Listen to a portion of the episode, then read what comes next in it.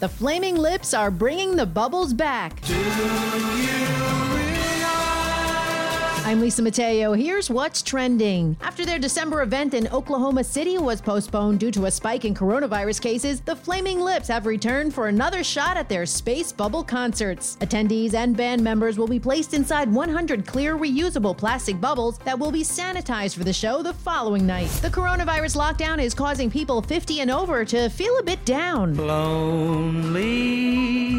A new study says loneliness was linked to worsening depression, anxiety, and other mental health symptoms. Researchers at the University of Exeter and King's College London found that a decrease in physical activity was to blame.